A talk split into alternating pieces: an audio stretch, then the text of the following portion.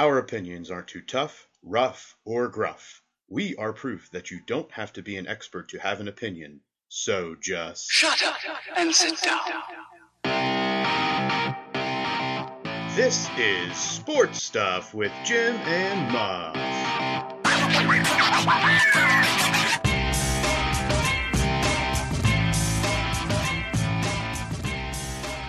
This is Sports Stuff with Jim and Muff. Muff, you got COVID? I, I do not.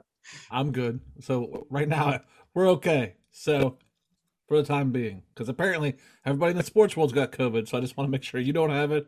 I don't have it. Well, I mean, we're not getting tested daily, so That's true. TBD where that goes. Uh, as as Jim's lead in there, NFL uh, players' games have been ravaged by COVID this week. Um, as you're listening to this, hopefully on Tuesday, uh, we still have two more games to go. So we'll see what happens. Yeah. Uh, but Yeah. what did, was not affected, impacted by COVID, I mean, there's a lot of sports, all the major sports at this point have been impacted, uh, was golf. Tiger Woods returned to competition ish this week. Uh, and the golf world lost its in there. collective minds. What Don't it was the ish in there. It was competition. Now It- move on. okay. It was competition ish. Um, the bowl pick'em started. Yep. Jim updates. I don't really have the the breakdown of who's winning, who's losing, but what I can tell you is we have 30 people in the bowl pick'em. 30 that jumped on the sports stuff bowl pick'em. I'm super pumped about that. So, thank you for everybody who is participating. Next episode, we'll give you an update on where everybody stands.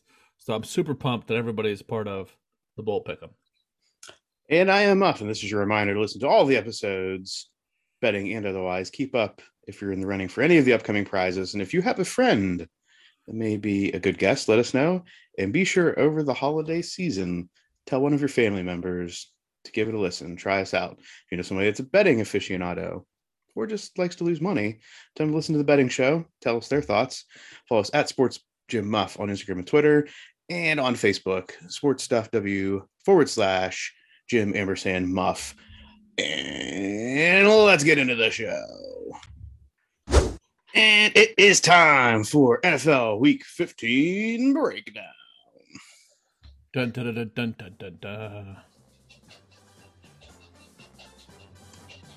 The background noise means we're in the home stretch. It's getting interesting. The playoff picture starting to take shape? Yeah, I think so. Question mark. People are clinching things. Yeah. People are just trying to. Um, I don't know if anybody after today clinched anything Yeah, definitively after today, Yeah. after yeah, Sunday. they did. I swear. We'll get to Yeah, it. Yeah, they did. We'll get to it. Starting on Thursday, NFL action Chiefs Chargers. The Chiefs win in overtime 34 to 28. Missed field goals and squanders forced down throughout the game cost the Chargers. Travis Kelce and Patrick Mahomes have a fantastic night. Jim, how you feeling about your Chargers starting us off? Um, there are coaching decisions. This whole analytical thing, and we get to it in the Baltimore game.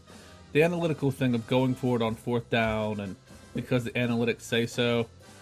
I've watched enough Chargers games, thankfully this year, to know that it's not helping the Chargers. So, and in this game, it proved to be that way when they went for it on a couple times and failed.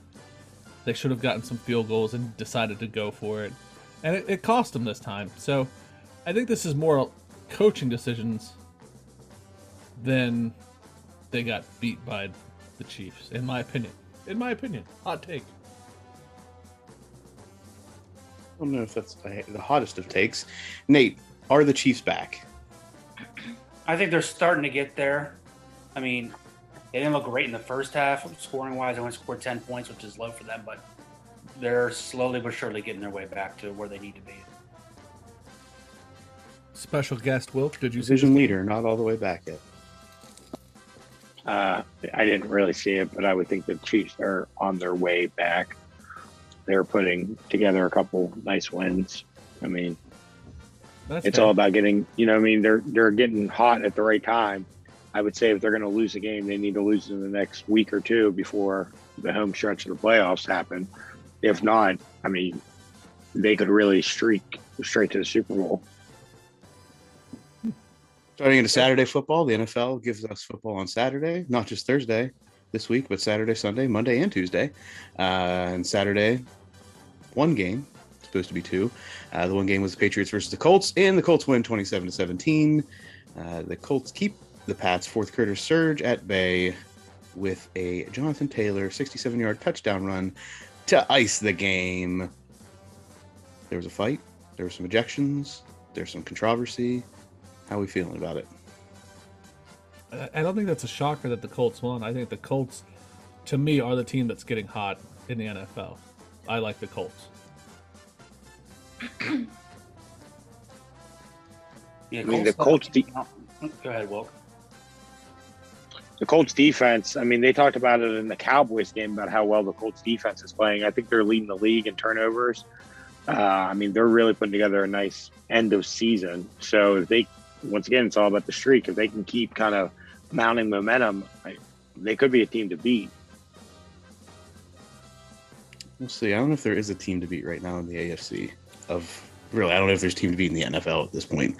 Um, Nate, did uh, you see the the ejections of Pittman and I forget the defensive player that went out? Yeah. Um, Dugger. sounds right. Yeah, I mean, I did see that. I was kind of surprised by the result of that. We can get into that more in the beanbag bop, but yeah, I saw that. I think there was quite a few people that were uh, kind of taken back by multiple ejections and not just one. Indeed, indeed. Getting into Sunday football, the Bills return to form and do what they're supposed to do against the Panthers, winning 31 to 14 behind three touchdown passes by Josh Allen. Stefon Diggs was only 35 yards receiving in this one, but did haul in one score. That- Question to the group: Over under Bills 10 wins. They're at eight and six now, with remaining aga- games against the Pats, Falcons, and Jets. Yeah, they'll get 10 wins. Yeah, they'll get 10. 10, not Yeah. over. No. What's their record right now? Eight, and and six. six. Where's the game at against New England?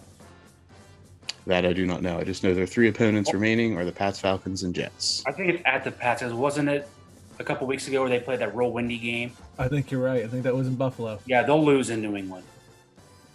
Yeah, it's next week, and they're in New England. Yeah, Um, they'll finish 10 and 7. Yeah, I agree. yeah, I mean, I think they'll beat the Falcons. That game's at home, and then they play the Jets at home. They should they should win their last two games. So push on the over under 10. Yeah, oh yeah. Okay. Next, Cardinals Lions. DeAndre Hopkins confirmed out for the remainder of the regular season. Uh, this is apparently all the Lions needed to motivate themselves as they win their second game of the year and putting themselves in the position maybe not to get the first pack, pick in the draft, winning 30 to 12 over the Cardinals. Can the Cardinals compete for the NFC crown without DeAndre Hopkins in the lineup? The way they look today, absolutely not. Yeah, hell no. Okay, I think that's consensus. I am in agreement. Next, Jets Dolphins. Speaking of teams that may get the first round pick, the Jets come out of this game like a bat out of hell, but can't sustain for four quarters. And the Tua led Dolphins come back in this one to win 31 to 24. Dolphins are on the real run right now with six straight wins. Are they going to be able to play their way into the playoffs? I don't really care. I want to talk about did you see the pass to the eligible receiver that was a lineman, the touchdown pass? He catches the ball, he jumps into the stands, and scares the shit out of the uh, the audience, the fans. I'm not even gonna say fans because it looked because they were front row seats and looked like they had just like gotten the tickets and they're there. They were scared shitless. He comes out of the stands, he gets in the end zone, and he does the worm. How he had all this time and how he had that much energy for an offensive lineman, but he was hustling. That's the story of this game, Muff. The story of the Dolphins right there. Oh, it was great. That, if they don't make it to the playoffs, that one performance today makes their season. there's a performance. Next, we got the Cowboys taking the Giants. The Cowboys D steps up against the long neck of the law, Mike Glennon and Jake from State From, uh, to force four turnovers and keep this one in hand all the way. 21 to 6 win over the G Men. Cowboys improved to 10 and 4. Yeah, and the Giants, uh, Shepard tears his Achilles. The Cowboys defense, man. Wow. I I'm not going to put much from this game. Speaking, it was the second and third string quarterbacks for the Giants. I agree with that, but I, overall, uh, they've scored points on points on points for me and my fantasy team. They're, I I just am, I'm impressed with them. I'm impressed with their defense. The Dallas defense has outscored the Dallas offense. I think the past two games. And they have like a bet. I think that's what they said. I mean, uh, as a Cowboys fan, and I know I've said this before, like they just don't. They're not looking as good as they should, Yeah. and that's worrisome because like you can't win games in the playoffs like they played today. They should have lost today's game. If they played a team that was any good, they would have lost. Dak Prescott for the second week in a row had a costly turnover that was put away time, and it just it's it's it's it's what separates winning teams from championship teams. They'll make the playoffs. Their division's horrible, but you know, depending on who they get, what kind of finish they get, and how everybody else in the league finishes, or the um, the NFC conference, uh, you know, they might be one and done, depending on who they play. Because if they don't play a team that makes mistakes like that, they they're not gonna they're not gonna do well. And it's just it's disheartening because they have all the talent. You hear the announcers talk about it every game, like they have an embarrassment of riches on the offensive side of the ball, and we're just not doing anything. We'll get inside the, in the twenty in the red zone, and we're kicking field goals. How many field goals did Zuerlein kick today? I don't know, but enough for me to get excited because he was on a fantasy mean- team for me. Uh, he kicked three or four field goals. He missed two extra points. So we only scored two touchdowns. It just it there's little things like that that you just kind of watch the game and if you watch it consistently, you're like, "Ugh, what's happening?" But the defense looks great. And if those two things could match up, they'd be awesome. But I, I don't see it anytime soon. Our offensive line needs to heal quick. Fair enough. and by our, I have zero stake in Cowboys situations. team means Cowboys. The Cowboys, the Cowboys offensive line. this is not a Cowboys Yeah. podcast. we are not for the former Americans. Hey, Americans. we hold on. I'm okay with the Cowboys. I'm all oh, alright you, you, you can jump. You want to have a Cowboys podcast? Have at it, No. buddy. Okay, Steeler. Let's go. The Titans Steelers. The Steelers D finally shows up for four quarters, and the offense doesn't have to miraculously scored 20 plus points in the fourth quarter to win. Steelers take one away from the Titans, 19 to 13. So More to I come know, on the AFC North as we go through this NFL breakdown. so I know that I shit on the Steelers, right? Mm-hmm. Yes, very I- regularly. And what I'm about to say is going to be construed that way because of my prior stances. Is this not a bigger statement on the Titans? Um, I don't know how to answer that one. The Titans offensively couldn't do much through the air. They had a hundred plus yard rusher, which that has been the Steelers' defensive mo is to give up a lot of rushing yards. Uh, but the Steelers played the bend don't break for the most part in this game, and I think that was the difference. Um, Steelers did force some turnovers, which were helpful, um, and that's been the knock sometimes on Ryan Tannehill is that he cannot put the team on his back to put away games. But as far as teams in the AFC, like aren't the Titans one of the like They're one of the top records, yes. and right now the Steelers and just just this year, I don't want to be a Steelers hater right this second. The Steelers are at the lower rungs of the AFC. I don't know if they're at the lower rungs of the AFC. They may be the lower rungs of the AFC North. Well, I can tell you that the Tennessee Titans are currently in the standings of the AFC are in third place, and the Pittsburgh Steelers are in tenth place, and they are one, two, three. They are three spots away from being eliminated.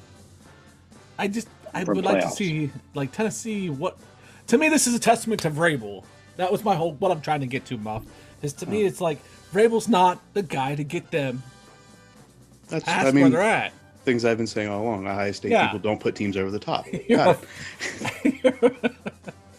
trying to have an. Uh, all right. Yeah. No, I I walked myself into that. I earned it. I, I allowed you to keep going until Yeah. I could find the moment. There was Thank the you. moment. Thank you. Uh, next, speaking of people that from Ohio State that have just strung themselves out, Texans Jaguars. Uh, no Urban, same result. Jags lose to the Texans 30 to 16. Um, more wins end of this season. Question to the group: Jets, Jags, or Texans? Texans. Texans most wins out of this group. I Yeah, think so. I, I'll second that. Give me the Jets just because I want to see it happen. That's Uh. I- I mean, the Jets and Houston both have three, and the Jags have two. Are we not counting the, the Lions anymore, who also only have two wins? Oh no, we have faith in them. Okay, so it's just the three AFC teams. We're just looking at these three teams right now. The Lions are their own animal, Hmm. and plus they have a Okay. tie, so they're better than the other two win teams. Yeah, I'm gonna have to go with the Jets as well. I just no confidence in the Jags, and I don't know enough about what's going on in Houston. Whatever happened with Deshaun Watson? Yeah. Yeah. He's he continues to be a uh, in what they in the uh, hockey world call a healthy scratch. Um, moving along to the Bengals Broncos. Bengals go into Denver as underdogs and come out winners, taking a 15-10 win from the Broncos thanks to a 57-yard third-quarter touchdown from Joe Burrow to Tyler Boyd. This game, unfortunately, also saw Teddy Bridgewater go off on the stretcher. Um, if Teddy is out for an extended period of time, is this another audition period for Drew Lock, or is it officially time to move on if Teddy's going to be out for the rest of the season? Okay. So did you watch that game off? No, zero zero minutes Okay. watched. I, I don't mean to crap on your breakdown, but the game was the Bengals won because Drew Lock fumbled at the end. He fumbled at the nine. It was like he was able to be stripped very easily. It was on the third down play. I saw the game by I saw the play by play. I just wasn't watching the game. that that's what cost like Cincinnati their defense could not stop Denver very well on that drive. And I think Drew Lock had a had a fair shot at beating them had he not fumbled. I don't think Drew Lock this is not an audition for him, given that fumble. I think he's just struggling to hang in there. He about got picked off three or four times at the end. He's just not no, He's he's, just not, not the good. guy. He's just not Yeah. good. No. Nate He Wilk is bad. thoughts. I think uh, Lock is really fighting for a job in the NFL. Yeah. I think that Denver is going to have a new quarterback this time next year. TBD on who? Falcons 49ers. The 49ers are 6 and 2 over their last eight and back in position to make the playoffs with a 31 to 13 win over the Falcons. Matt Ryan's last year as a Falcon. I hope for their sake Well, doesn't he have that real big contract though? That's what I'm trying to that's what I'm trying to figure out is are they going to allow themselves to move on from him? Or are they going to find a a team that's willing to engage in trade talks? No one's taking that contract. Either Atlanta's got to eat it, or they just got to let it ride. Maybe, maybe Denver. Yeah. Yeah. TBD on that. That's a big contract to eat up, though. I do know Yeah, that. I don't know enough about all these teams' financials to know, but I mean, yeah, I could see Matt Ryan in Denver if Denver's right on the cusp there. Is Atlanta? I mean, Atlanta's what now, six and eight? But I mean, they just don't seem like they're a team to make a run for it next year either. Yeah, it doesn't Okay, help what about- that they got rid of Julio Jones. Calvin Ridley's been out of their lineup for six, seven, eight weeks, and will be. It looks like for the remainder of the year. Um, I don't even know running back. They was it Mike Davis is the number one option. I think. I don't even know. Patterson. He, Patterson um, transitioned to wide receiver. Got it. I mean, this probably isn't likely because this would only be a trade, right? So he's probably not going to go to New Orleans, but they also need a veteran quarterback I don't think Taysom Hill's the answer. Yeah. Oh, what about Jameis? We're not letting Jameis come back from an injury. No. Carolina. All a, all NFC South teams though, so it, it's probably unlikely. Yeah. All right, and in the last game of the afternoon slate, Packers Ravens. John, John Harbaugh goes for two. Less than a minute left. Sounds familiar. And the Packers stop them en route to their 31 to 30 win over the Ravens. First, let's talk about that before we get into some questions about the bunched up AFC North and where we think that's going to go. Thoughts on the going for two analytics discussion? Stupid. Stupid. In this Stupid. sense, I agree with Jim, but whenever they did it against Pittsburgh, I was all for it. And here's why. One, you're at home, you have all the momentum in the world at home. And two, is like take that momentum into overtime. You just made Rodgers go three and out. Your defense came up big after you went for it on fourth down in your own end, or you inside your own 30, and you didn't get it. That should have told you you didn't have a two point conversion play. Yes. That, that play call was shit. It was the same when So- you ran at the Steelers. I, I don't know what happened because I was at the movies, so I didn't see it. I just know they didn't they didn't get it. But I will defend Harbaugh because All no one I'm else on this podcast will. No, hell no. The same reason he went for it the last game, I agree that you go for the win. Here's why. I understand that everybody wants him to go into overtime, but I feel like he had more confidence that Aaron Rodgers was going to beat him in overtime. So he was trying to take the ball out of Aaron Rodgers' hand. I don't fault him for that.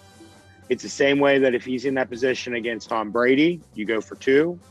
And in my opinion, that's why he did it against the Steelers. He didn't want to give them the opportunity to win the game.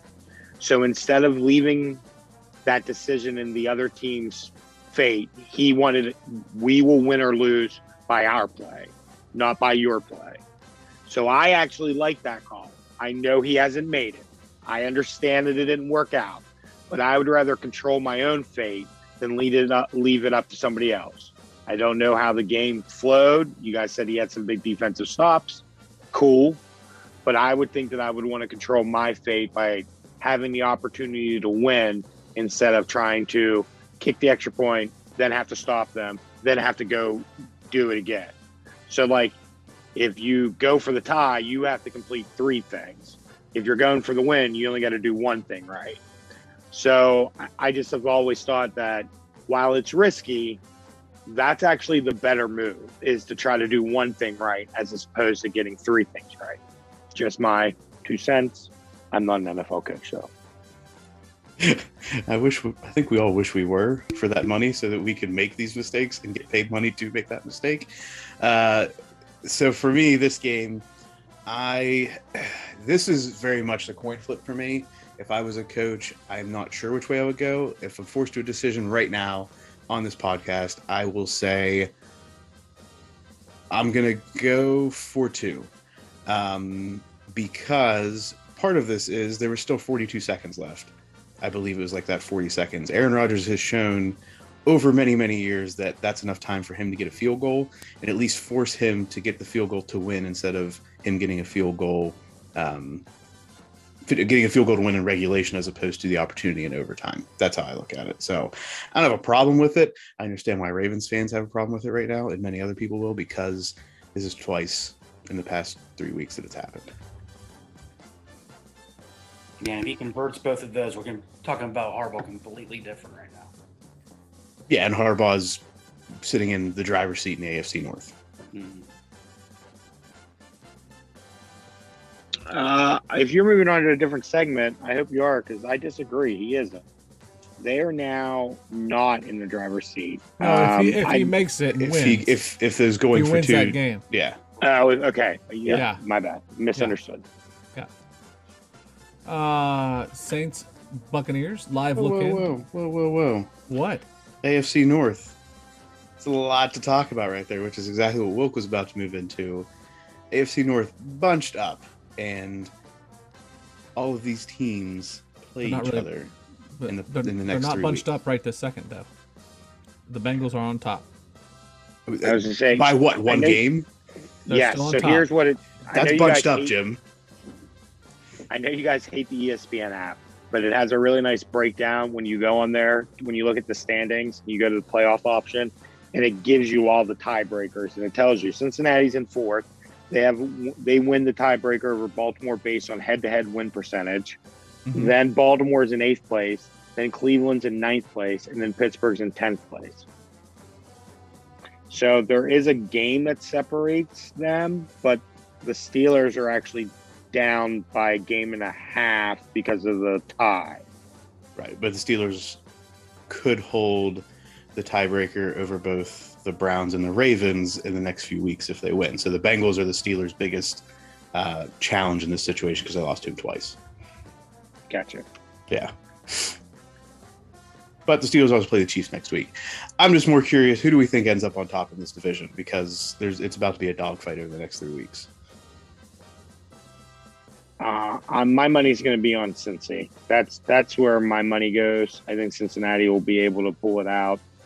I, I think Baltimore might have a shot, and I just hate the Steelers enough to not. I, I don't want them to be anywhere near it. So I got just my own personal bias. I'm not being a professional analyst here. I just hate the Steelers, so I don't want them to win any games ever. I still think this division comes down to the game next week, Baltimore at Cincinnati.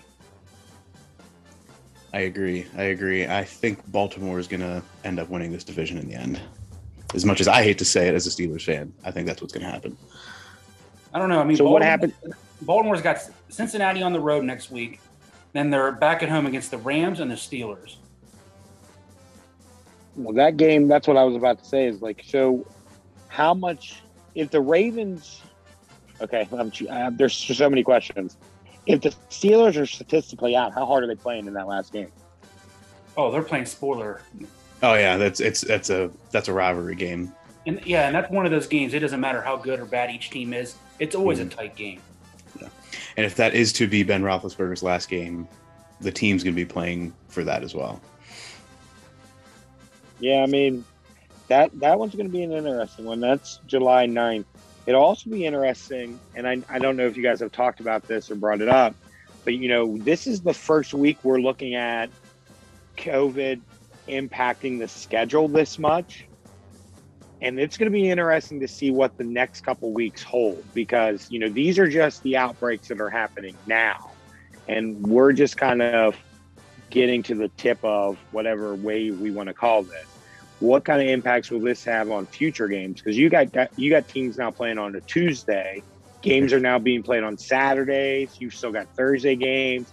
So rest is going to be an issue. The COVID list will be an issue. And it'll be real interesting to see what teams do to kind of mitigate these impacts. I know that, like, um, once again, I'm just going to reference the Cowboys game. It's the only game I got to see. But, like, Jaylon Smith, former linebacker from the Cowboys, he started the season with the Cowboys. He's played games with the Packers. Now he's on the Giants. That third string quarterback for the Giants, he was on the Bills team earlier this year. So you're going to have a lot of moving pieces towards the end of the season. And that'll be interesting to see how these divisional games match up because teams will sign players off those divisional teams just to get playbooks and insights and stuff like that. So it'll be interesting. Those are like the behind the scene things that I love. Yeah, we're gonna see. And the, I mean, the the Browns. And we'll get into this later. In quick thoughts, the Browns playing a game on Tuesday and then having to play on Saturday, where that was not expected to be that short rest period, um, will potentially be the the biggest challenge for them, aside from all of their players that aren't able to play right now moving forward. So remaining games this week. Um, right now, we got the Saints taking on the Bucs. Nate, how's this game looking for you? Right now, nothing, nothing. Saints second drive of the game. All right. Uh, Monday, we have two games. We've got the Raiders taking on the Browns, Vikings taking on the Bears. Who are our winners in these games? Uh, Raiders and the Browns. I have the Raiders at this point. Yeah, I'm also on the Raiders. I Bears. want all these guys out. Let's go, Brownies. Give me the Raiders and the Vikes. On Tuesday football, bonus Tuesday football, Seahawks Rams, Mrs. Snyder's taking on the Eagles. Who we got? I'm gonna take the Rams and the Mrs. Snyders. I'll also sign. Give me the Rams and the. Eagles. What'd you say, Nate? Ooh. And I'll I'll sign Jim's bet slip as well with those two teams. I'm gonna take the Rams Eagles. Wilk. I'm going to go with the Rams and the Feagles.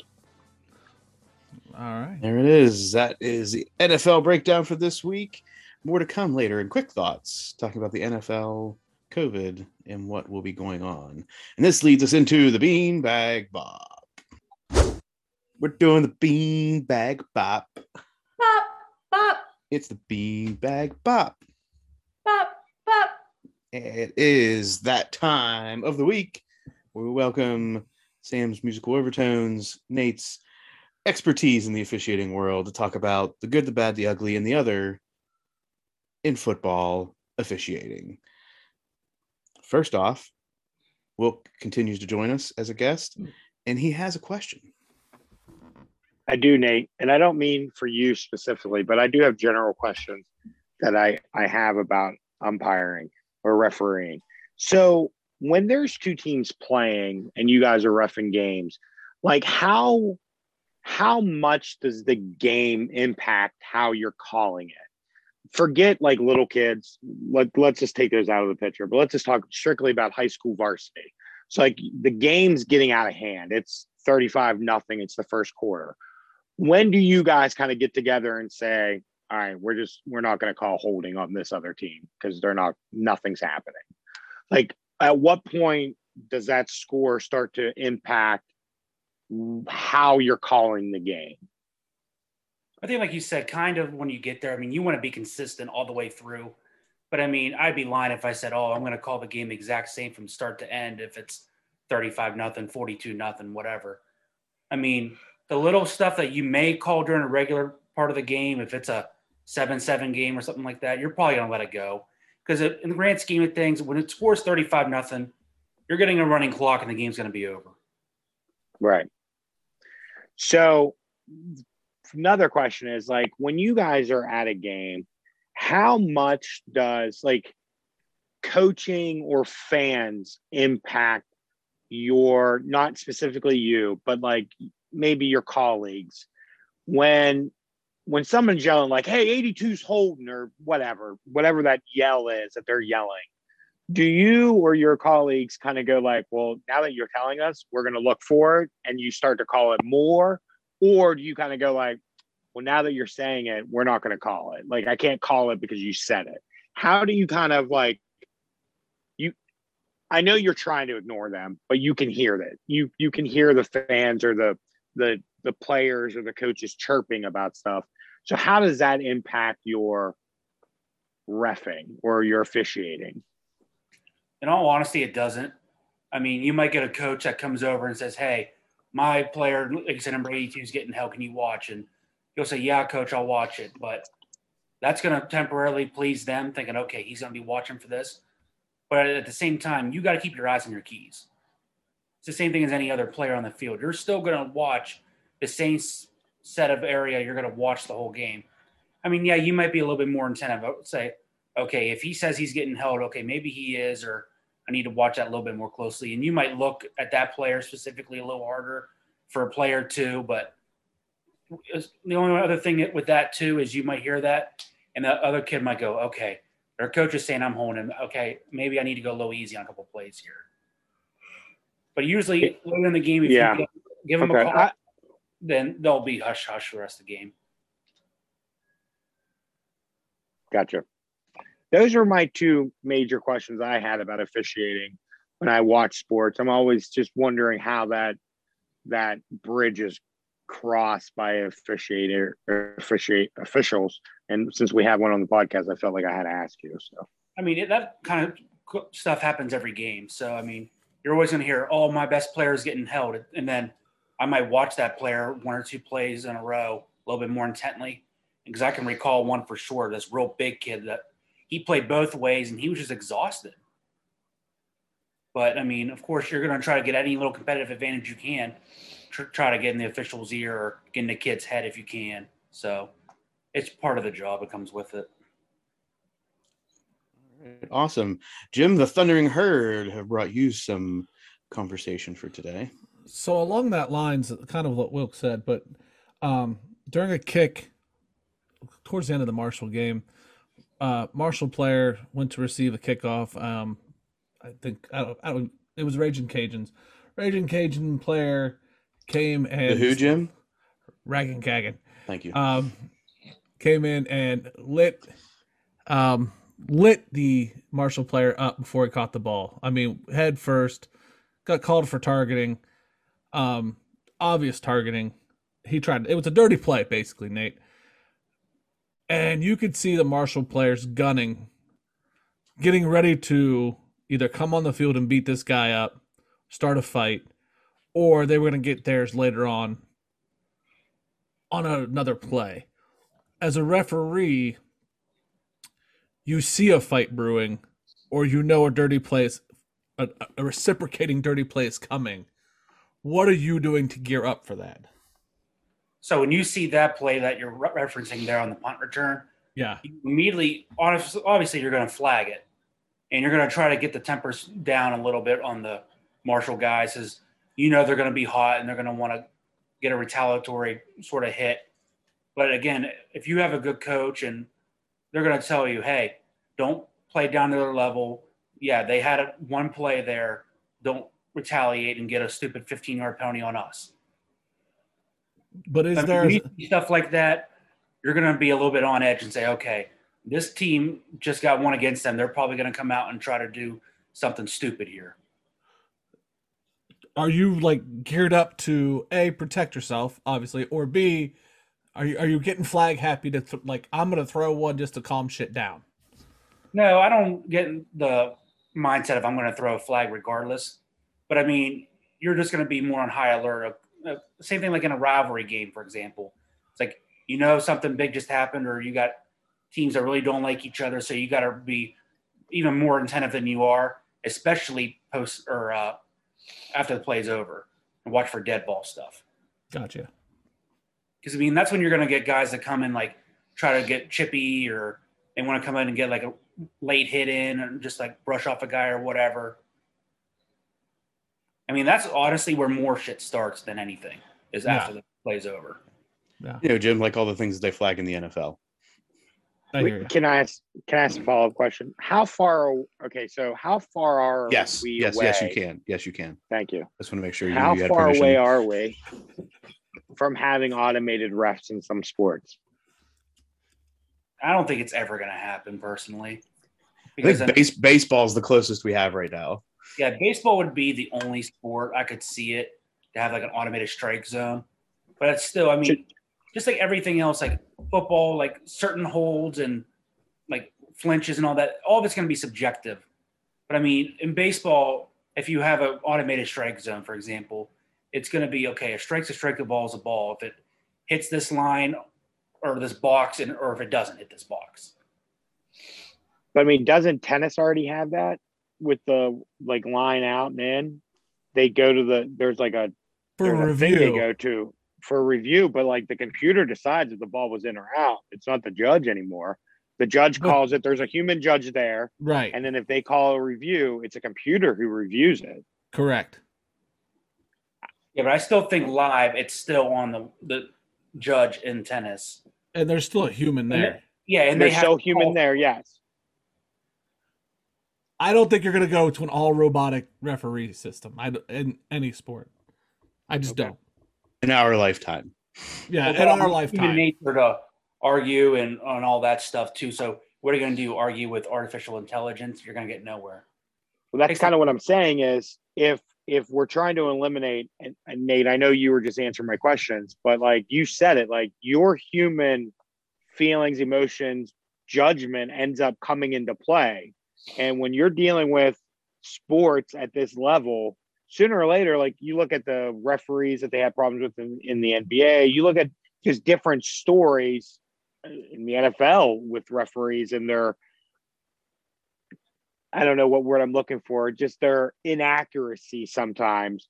And you offer a solution of going, well, here's a computer and it's gonna it's gonna dictate like, you know, this many penalties and it's this much more accurate than a human being. Sooner or later, those those statistics are gonna start adding up and money's gonna start talking about it. Like you guys are already saying like strike zones, ball is a ball, strike's a strike. and they keep kicking around that idea and kicking around that idea. And what's what's the reason? The inaccuracies of human umps. And we have the technology to kind of go like, well, no, we're able to judge it on this view, and we're able to have.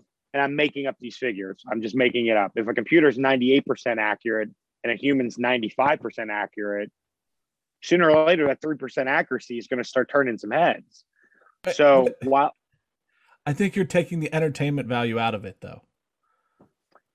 maybe maybe i am and that's why i asked the question but I, I just think that technology as it advances further and further and faster and faster you know today they were talking about it once again. I think this might be my third or fourth reference to the cowboys game. There was a bang bang play with a catch. Um, the guy was going down to the ground. He fumbled the ball. The cowboys recovered. Not only did they rule it a catch they ruled it was a catch and he didn't fumble even though my naked eye and most other people's naked eye would have argued no, the ball was coming out.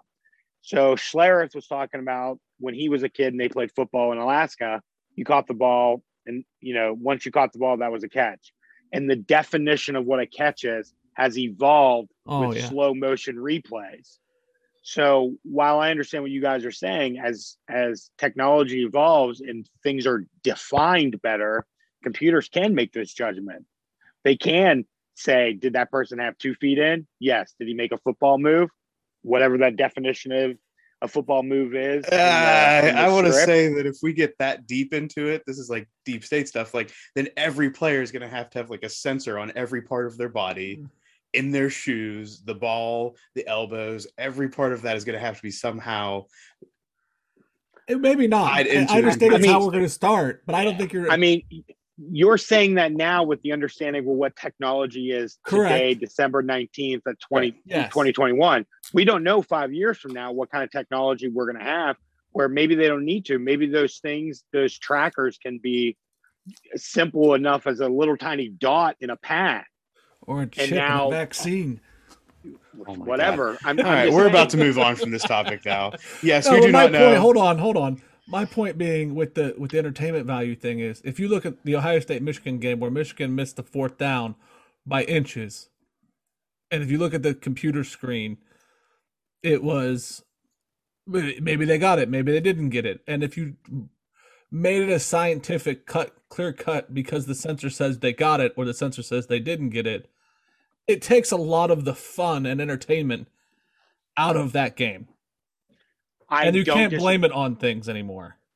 I don't disagree with you. And what I'm disappointed in, and that no one brought up, is college football. Because we did have an all computer system. We had the bowl system that was all it was all Uh, programmed yeah. into the to the to computers and they spit out. And now we've gone back to we have a panel, Humans, right? we have the humans and the the eye test, which which um, Muff hates.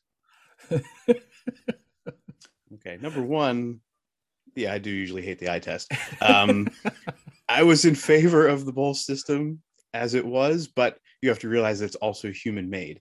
So nobody really knew how the sauce was made in the end. People thought they knew, but I don't think the public really understood it. Uh, we just saw what it spit out. Um, and I don't understand how this came into a Cowboys. And then, of course, Jim, Ohio State is always looking to blame people. Moving Oh on. no, it was Michigan who was blaming people. Fool, we had it. Oh, but That Michigan. was a nice try, Muff. Michigan won though. No, they Um, lost. In that game, I referenced they lost. Go take a hike. Oh, why? Why do you care? Why are we talking about two years ago, Jim? Because I'm like a this year? Steeler fan. I've been with doing hundred or some episodes with you. It's rubbed off. There you go, Nate. let's talk about your working through uh, today uh, a call that you thought was potentially an issue, and then how you went into the the rule book and found out what really was supposed to happen, and that it was done correctly. So it was during the end or towards the end of the Steelers game, and there was a holding call on the offense, Pittsburgh on defense. And of course, you stop the clock, you have the penalty. Penalty was declined. Well, the play ended in bounds because there was a ruled a sack fumble. So normally when that happens, you got a running clock, the clock runs. So, and I saw Cam Heyward start saying like why in the clock. So that's what triggered my mind. I'm looking at the game clock. I'm like, man, they didn't run any time off of that. So not knowing the NFL rule book, I quickly got on my phone and searched it. And I'm going to find the exact wording here real quick that I sent earlier because this is something I had no clue of. So in the NFL rule book, it states if the game clock is stopped after a down in which there's a foul by either team following enforcement or decline of a penalty, the game clock will start as if the foul had not occurred, except that the clock will start if the snap, on the snap, sorry, if one, the, the foul occurs after the two minute warning of the first half, or two, the foul occurs inside the last five minutes of the second half. And that's how we know that the refs did it right. They did a good thing. Yeah, I just think that's a little odd, but I mean, that's the NFL rule book, so it is what it is. That Yeah. the It clock stops. they stopped after the first two or in the last two minutes of the first half or the last five minutes of the second half. Yeah, that five minute thing, that was um that was one of those things that Bill Belichick took advantage of. I forget how many years ago, uh, whenever that was still they were I think they were going through like the five minute and stuff like that because I've always thought it was odd if a player goes out of bounds that the clock starts automatically once the ball's spotted again. I've always Yeah, thought that wasn't was that weird. Belichick thing you're talking about whenever they were playing Vrabel and Yeah. he kept committing false starts on when he's going to punt to kill time? Yeah. Yeah. Yeah, that's that was it. So, all right, Jim, you've got this last one that has a pretty extensive uh, lead in, so I'm gonna let you get to it. So uh, Northern Illinois lost 47 to 41 against Coastal Carolina after time expired um, with the Huskies at the Chanticleers four yard line. NIU converted a fourth and one play with a four yard pass to the tight end along the sideline. The official signaled for the clock to stop, but then motioned his arm to run the clock. Okay. It all started before the official allowed the Huskies to snap the ball.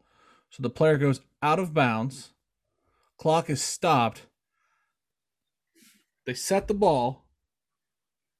He signals the clock to run before the ball is snapped. Obviously, the clock runs out. Northern Illinois loses. So the way I saw that was a little bit different. So when you're saying the guy stopped the clock and then ran the clock, from whenever I was watching that game live, to me he was signaling that the player was inbounds. Okay. So your mechanics there are to stop the clock, and then he was signaling to the rest of the crew, I have him down inbounds. That's why you saw him give the, the circle motion. And sometimes Well- you see it done differently too. You might see a guy, even after a first down, wind the clock and then stop it to signal, okay, I have a guy inbounds here, but I'm killing the clock because it's a first down. All right. So he didn't. He his forward progression stopped, and they ruled him down.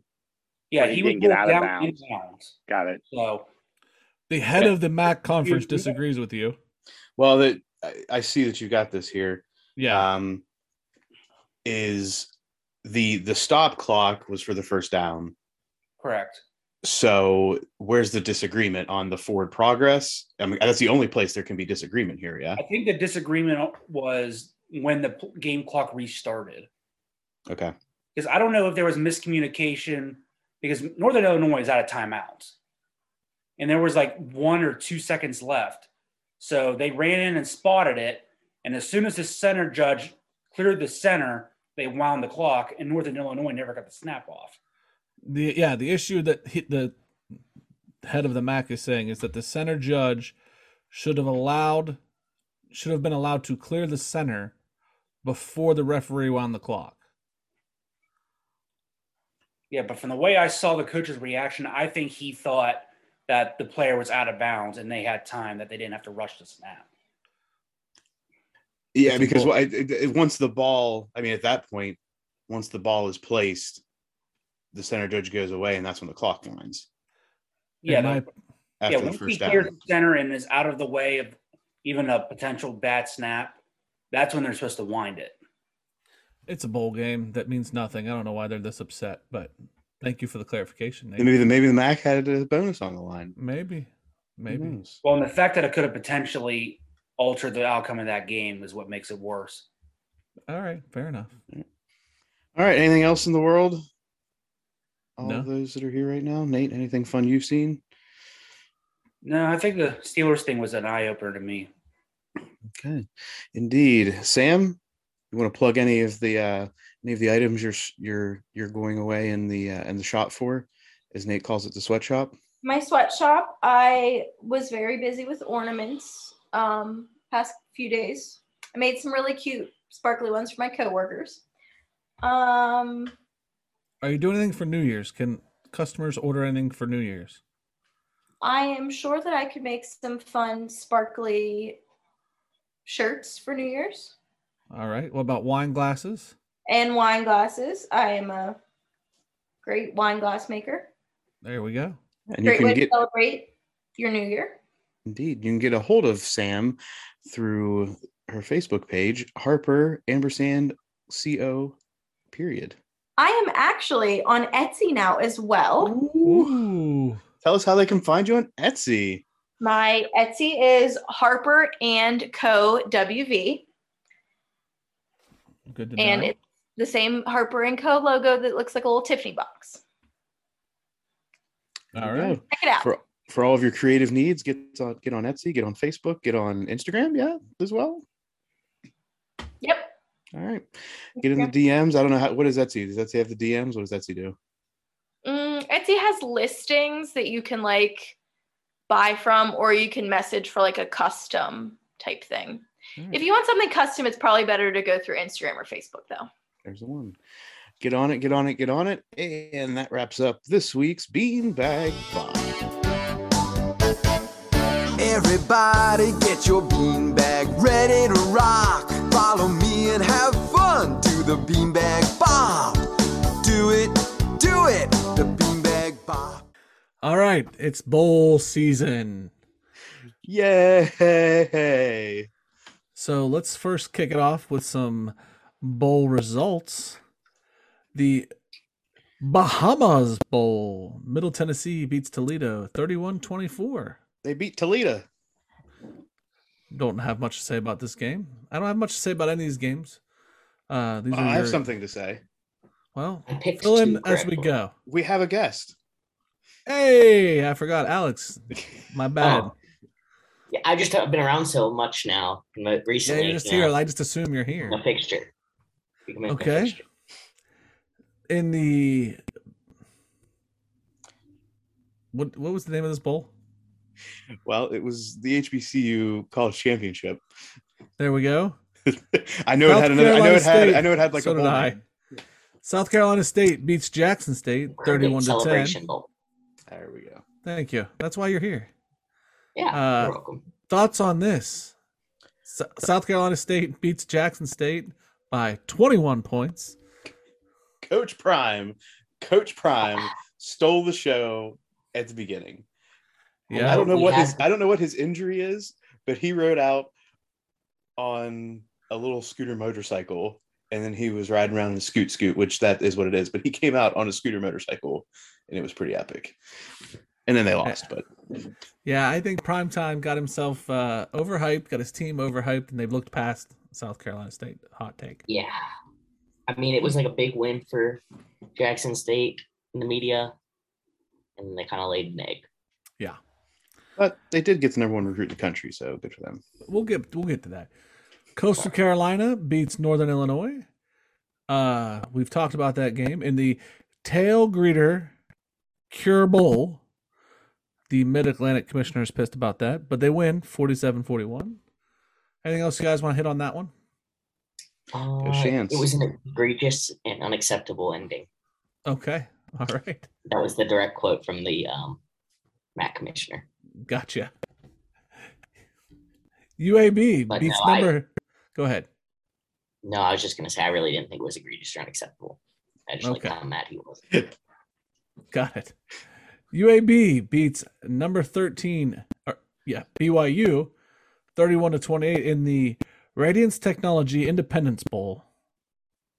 Um, This is a big so, upset. uh, yeah, wasn't this your this was your ride or ride or die muff, wasn't it?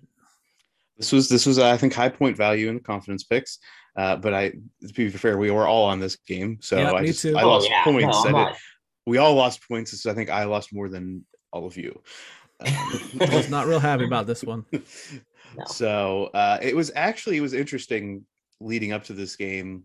Like in some of the conversation beforehand, there was actually a lot of discussion that BYU was very much overrated uh, for their work in the regular season because they didn't have a full body of work.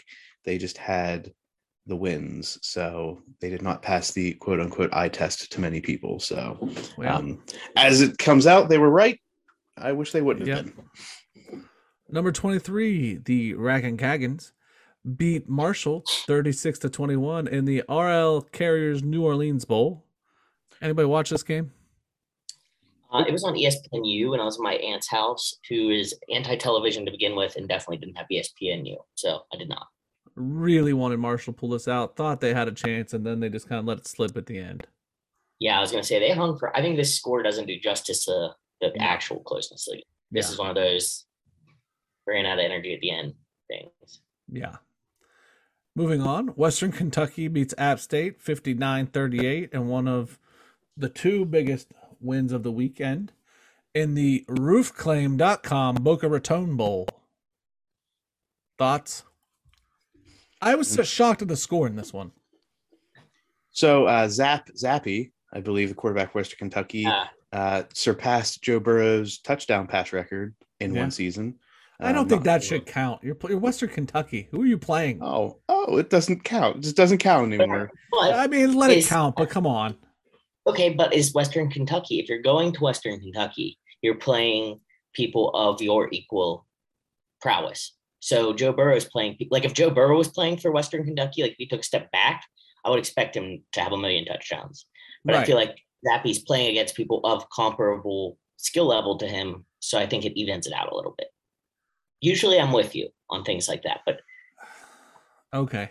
I, okay. All right. Let, let the man live, Jim. Let the man live. it's just Are we going to say that he's on the same level as Joe Burrow? Like, are we comfortable No. saying that? Okay. I'm confident saying that But he I- has more touchdown passes in a season than Joe Burrow does, though. Well, yeah, because statistically it's true, but is that of a, the same But- significance? Let's wait five or ten years. Maybe Zappe has an NFL career ahead of him. Maybe. I'll give you that. I mean, Ben Ah. Roethlisberger came from Miami, of Ohio. Remember Fresno that. State beats Remember UTEP Jim. Remember 31 that. 24 in the PUBG Mobile New Mexico Bowl. People could be found in the stands on their mobile devices playing PUBG. Is, are we? uh, I don't think anybody's surprised by this outcome, are we? I mean, I, maybe the, the closeness of it. Yeah, I think it was a closer game than people expected. Uh, Fresno State did have to, I think, come back from a deficit early on, but yeah, nobody's nobody's surprised Fresno State won. Yeah, no, Liberty. Liberty beat East Michigan Liberty. 56 to 20 in the LendingTree Bowl. Do you remember how hardcore we broke this game down? We were like Eastern Michigan, like who they played, like we were all over Liberty. I bought into that and got burned. Yeah, that, I did. I did you dirty on that one. I I remember watching the score and going, ah, I screwed up on that one. Yeah, that's all right. It happens to the best of us, but it was a rough one for me. Overthought that one. Yeah. And now my favorite bowl of the weekend: Utah State beat Oregon State twenty-four to thirteen in the Jimmy Kimmel L.A. Bowl presented by Stifel. Jimmy Kimmel was there. He came out with the marching band. He had Jimmy Camel. He had a camel there. The camel threw up on the field somewhere.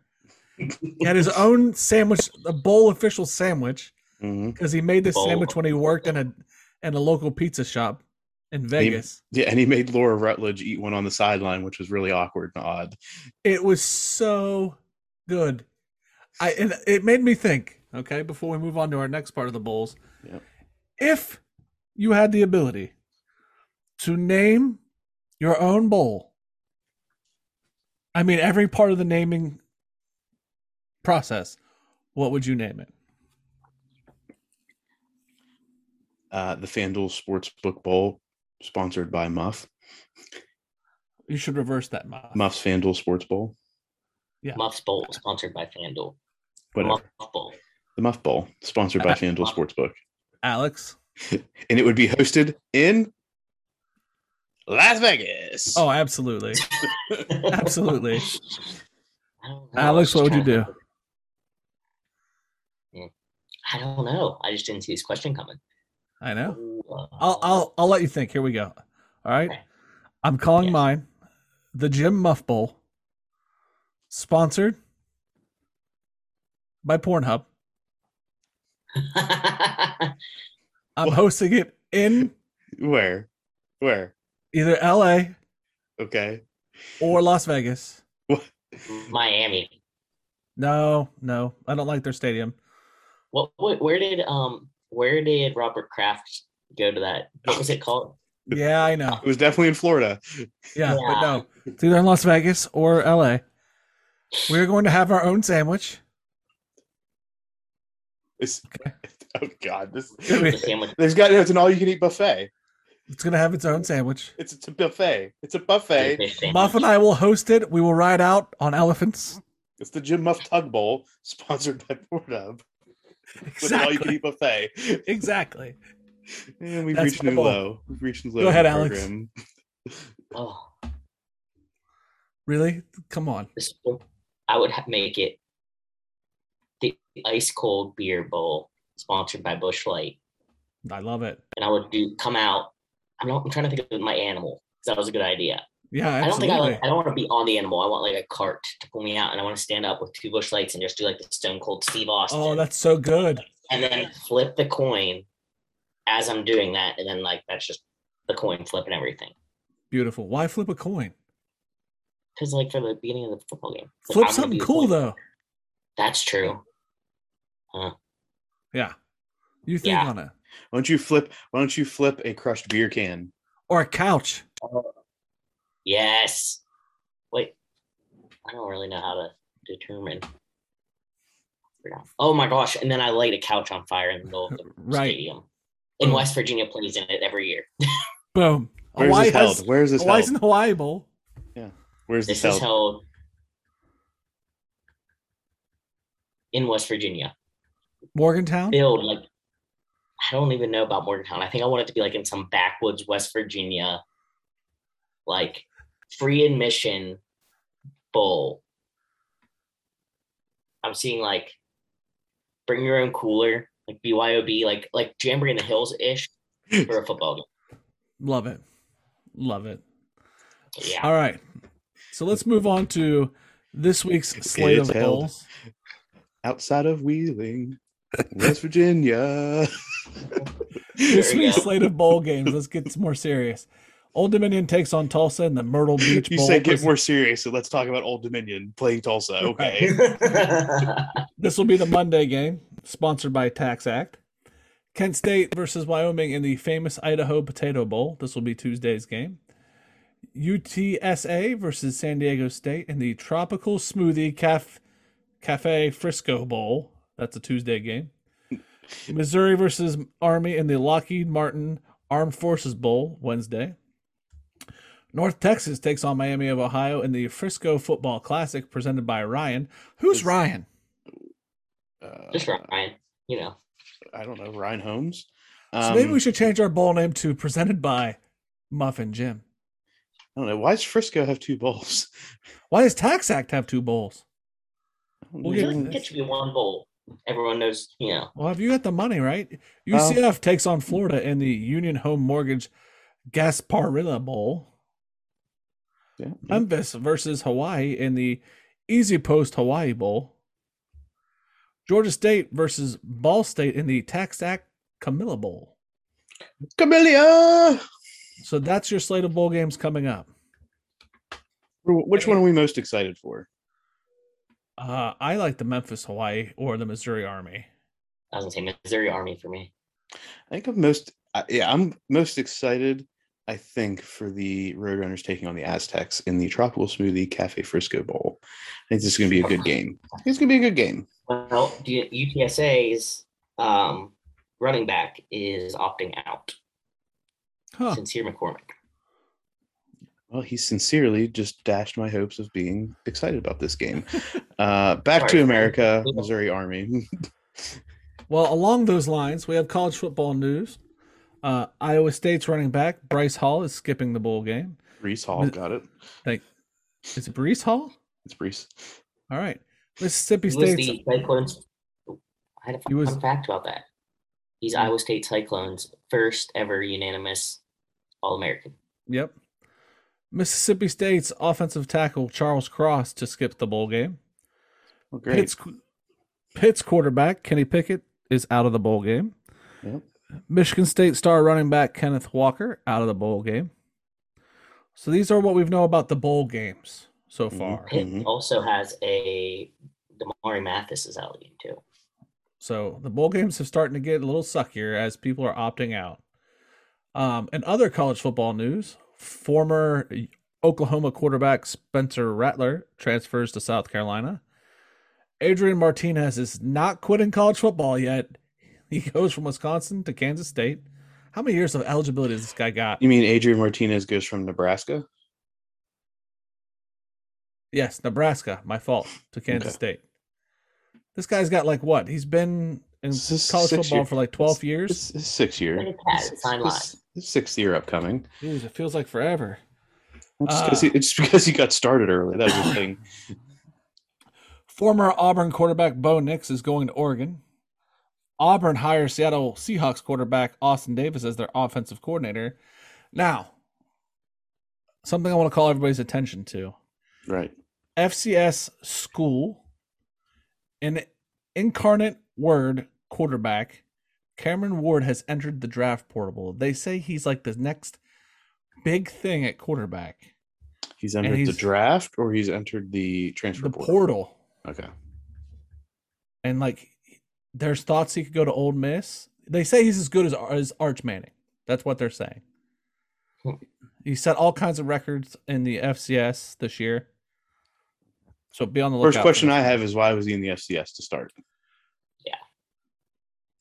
I believe he's a good Christian boy. Okay, so he needed to become D1 eligible. Got it. Yeah. I Thank just you, Muff. about to say, Thank you. I mean, that, that- that's. I mean, it's. It is what it is. I mean, that's I- how Cam. hey, I'm not arguing. That's how Cam Newton got there to this spot. I mean, things happen. Yeah. I mean, what it is, what it is. Uh, if that's the path you have to take to get there and get get the money, then do what you got to do.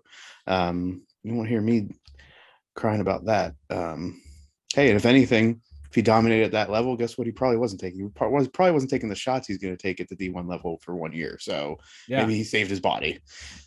But you heard it first here on the sports stuff with Jim and Muff. This guy could be the next big thing. This reminds me of like, like Rudy. Didn't he go to Holy Cross, get his grades up so he could go to Notre Dame and hmm. walk on the football team? Hmm, it doesn't sound like this guy's walking on. No, No. but I mean, get the concept. Muff, take over the recruiting, please. Let's let's hear what we got going on. All right. The, I mean, some of the ranks, the ranks came, the initial ranks have come out for the top 10 college recruiting, recruiting classes this year. As we all know with the transfer portal, I feel like there's going to be movement to some degree up and down this list over the next three, four, five months uh, as the portal claims people and then spits it back out to other high profile schools. But initially, we have a top 10 that goes one to 10. Aggies of Texas A&M take the number one spot. Bama number two. Georgia number three. In fourth, we have Ohio State. In fifth, we have Texas. In sixth, we have Penn State. Seven Notre Dame. Eight North Carolina. Nine Michigan. And ten Oklahoma. But I don't know if Oklahoma will keep that ten rank given their coaching changes. Uh, I- I think. Go ahead. No, I like to see that someone like number one Texas A&M. I like that it's not like Alabama or Ohio State. I agree with like that. I agree with that. I think Oklahoma will keep the recruits that they have uh, because they got Venables. Yeah, There's that's a good guys that came that came back that were that entered the portal, realized they got Venables, and reverse course. I, I was studying the draft portal today. Um, The transfer Oh, portal. yes, I Are we I call, do you call it the draft portal just because it's become that at this point? yes, I, I yeah, exactly. I mean, to be honest, that's fair. Um, I think Ohio State at four, and I'm not saying that I am the homer. I understand that, they took a lot of big hits. They lost some people to other schools in Texas. Uh, Sarkisian did a fine job coming in at number five at keeping the homegrown talent in Texas, where they usually, where Ohio State usually cherry picks. I think Ohio State landing at four was a big hit to them. They had a couple flips. So Ohio State needs to, to be a little bit worried about these other schools coming in. Just just my thoughts. Muff, how do you feel about Penn State? Penn State six. I got the number one quarterback. I think true quarterback, not like athlete quarterback. You have those different quarterback rankings. Um, Drew Allar out of Ohio. They also got a very a very highly rated, I think officially listed as athlete. I think he was a top 10 recruit. Um, so you've got that mixed with the only person I've seen go to the transfer portal thus far is a wide receiver that was like fourth or fifth on their depth chart. So there's a lot of there was a little bit of scuttlebutt about that was a bad loss just for the depth in the wide receiver room for Penn State and is somebody that may have been able to over a year or two become uh, a go-to or at least a, a solid two option um, at wide receiver for them. So overall, I'm feeling okay about it. Um, they've got a lot of running backs in the stable. Sean Clifford's coming back. The line is where I'm most concerned right now for Penn State because they went pretty heavy, especially on the defensive line, bringing in some good transfers through the portal this year. Uh, and I feel like this is the year, if anything, that's going to catch up on the defensive side of the ball.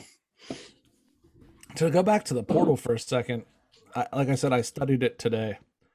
There are a lot of SEC second string and third string receivers, special players, running backs that are going to Alabama. A lot. I'd like four, five, six guys who are looking at Alabama from the LSU's, the Georgias. So while Alabama may sit at two, they're getting they're cherry picking from other schools' top talent. Yeah, is this uh is this a Nick Saban or is this a Bill O'Brien thing? It, it could be both. Yeah. So here's my question on that. They're not good enough to be first string at the other SEC schools. So they go to Bama. Are they going to be, say, Bama is made out of a bunch of people that weren't good enough to be the first string at their other schools? Does that make them more of a threat? Or are you just saying depth wise, I guess? But If you're a red shirt freshman who sat at LSU and you enter the portal with four more years of eligibility, do you want to be coached by Nick Saban or Brian Kelly? yeah, I guess in that situation, I see what you're saying. And I, think also and I of it. also yeah, and I also think if I'm going in as a sophomore, redshirt, whatever, uh, to Alabama, I'm gonna try to make my mark on like special teams and then maybe work my way up. And if I can be by my senior year a third receiver, Alabama's pedigree into the NFL, even of their third receivers on their depth chart are still potentially getting into the NFL, if only even if it's like late rounds or undrafted, just because of uh, what they've been proven to be in the league. So even if you don't do anything until your senior year, it's a better option there than not being a starter at a a, a second tier SEC school. And you don't you don't know how long you're going to sit because because of the draft. Bama Mhm. drafts out how many guys each year? Yeah. 10, 12. So, okay, that junior I have to sit behind. I may only have to sit behind for a year because he's gone next year. You know. Yeah, Yeah, that's true. It's not, you're not guaranteed to sit for, you know, the full four years. Yeah.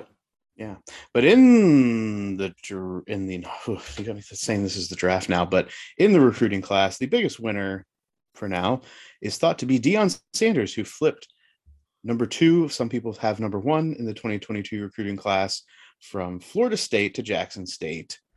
Travis Hunter. Um, there's always the rumors now of what kind of money in the NIL situation would be going on, especially with Deion Sanders' connection with Barstool Sports. Um, so a lot of talk about that. Deion responds, "We ain't got no money. That's the biggest lie I've ever heard. That means we kicked your butt. We took what was ours, and now you got to make up an excuse why." Travis Hunter came out and said he wanted to um, be a part of the rich rich tradition of HBCUs. I wanted to further, I think, what Deion um, is trying to do in bringing more light to the HBCU schools across the country. What are our thoughts on this? Is this is this a money is this a money thing in the end, or is Deion doing something right, And you're playing Oh wait, wait, wait, wait, wait, wait, or is it both? wait. You phrased that. That's a loaded question. I mean, he could be doing something right with the money. I don't know. I believe this is my stance on the Deion Sanders thing and the black college situation. I believe what he is doing is absolutely 100% right. Mhm. I believe that more of that needs to happen. And I think that he is one of I I one of the best, I'm not going to say smartest, but one of the the best businessmen to put those kind of programs on the map and one of the most talented. Now, he flipped this individual because of money and his business acumen. He said he doesn't have any money, Jim. I don't know. He doesn't he doesn't have any money. He does not have money. His but, program but does not have Barstool money. certainly does. Barstool He has access does. to money. yeah. So I think like it, I get money if I'm the player. I get money and I get the rich history and education and to be a part of something that I believe if Deion and coaches like Deion buy into could build into something. Think the proof is going to be two to three years from now in what type of impact in the NFL. So aside from the education, being part of something more than just you, um, and that school being part of the HBCU tradition, what type does this lead to, especially for a top tier talent like this Travis Hunter? Does this lead to an NFL career or a future in the NFL? I think two or three years, we're really going to see how this plays out. The other thing too, he's a cornerback. And Deion Sanders was a good quarter cornerback. Yes. If I'm going for a position to look at and be like, hey, I can have one of the best cornerbacks to ever play the game, coach me up. Money or no money, that is a selling point. I'm not saying that money doesn't play into it, but I don't think it's a dumb choice for the kid either. How long before this kid ends up in the transfer portal to go, go to some big name school? That's the like in. Alabama. Yes. get, get that bag for a year or two from Barstool and then head to Alabama, son. And and what I'm just gonna throw this out here. What if that's Deion's hook? I How have the many NIL commercials? deal. Yeah. How many commercials and and coaching meetings have we seen him and Nick together on? hmm And how smart would Nick be? He's already doing it with Belichick. Yeah, I, I'm sure that this could, uh, if if something like that is going on, you're about to see the NCAA probably start cracking down on something. I don't know what, but they'll find why they've thrown their hands up with the NIL deal. yeah, but if they're saying that it's going to be a recruiting ground and you're going to have exclusive, then it's like, oh, But It's feel like not you have to exclusive. know that Anybody can be smart enough to do it. I Ryan feel Day like can partner have- up. you have to know when you approve an NIL deal type thing that that's going to happen. It's going to be used as a recruiting tool. I think Nick's smart, man. we'll see. We'll see how this goes. Any other college football news for That's today, it, buddy. I feel like we gave you a lot of college today. Um, I just wanted everyone to know that uh, West Virginia running back Leddie Brown will be sitting out his bowl game. I know everyone was sitting around waiting to hear that news, but Mhm, I'd break it here. Uh, Church just moved the line five points too. mhm, mhm. I just Probably not. everyone to know. All right, and that's college football. This is quick thoughts. So we'll start with quick thoughts this week, and we'll start in the world of COVID. COVID has caused the NFL to reschedule three of their games. Baker Mayfield was not happy about this. Um, he didn't like they were changing protocols to keep games on schedule. What do y'all think about that? Jim, Um, yeah. the whole Baker Mayfield expressing his displeasure. I I understand how he could be upset and how things have made life difficult, but that's the way it is. Like COVID is really wrecking things again. I, I don't know. You have to go with the flow, buddy. It just All right, is what come on. it is. Yeah, um, I know that Roger Goodell and the NFLPA are back in conversation about what can be doing moving forward. I know there's going to be uh, a change moving forward to if you're asymptomatic vaxxed, you only have to have one negative test instead of two 24 hours apart. So the NFL is adjusting its protocols to maybe create um, less concerns as far as the amount of players on a COVID list to move forward with any of these games. So I get Baker's concern of like, hey, this is for money purposes, but isn't it always about the money? So this is what happened last year. They moved some games. People at this point they don't have time. There's no bye weeks left, so you just got to roll with it. Um, and if you want to collect that check, just unless the PA the, the PA comes out and tells you to speak up, just roll with it, buddy. All right, moving to the NBA. The NBA also with their COVID dilemmas. We have the Bulls, whose game was delayed last week. The NBA has announced multiple postponements for games on Sunday, uh, at least five games being impacted. Kyrie Irving is expected to come back for the Nets part time. Uh, any thoughts on the NBA protocols, where including the NBA players having to wear masks anytime they're not on the court? Yeah, the NBA. Yeah, the NBA's going back to some of what they did in the bubble. Um, they're going to be, I think, staying a little bit more on top of the players, at least when they're in the facility. I don't know what their protocols look like outside the facility, but they're running into a lot what the NBA is right now. Uh, the only difference with, or with the NFL, the only difference the NBA, more games, longer time period. They can make up these games a little bit more easily with these postponements.